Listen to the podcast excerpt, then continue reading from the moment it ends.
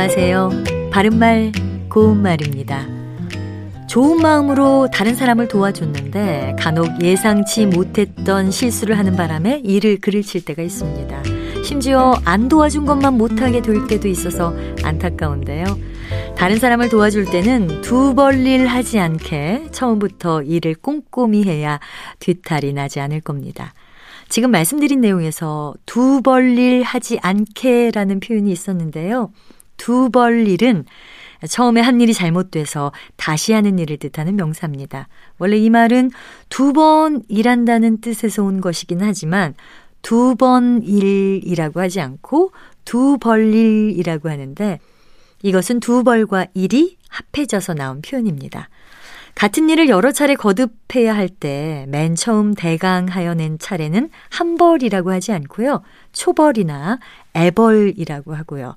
두 벌은 초벌 다음에 두 번째 하는 일이나 두 번 하는 일을 말합니다.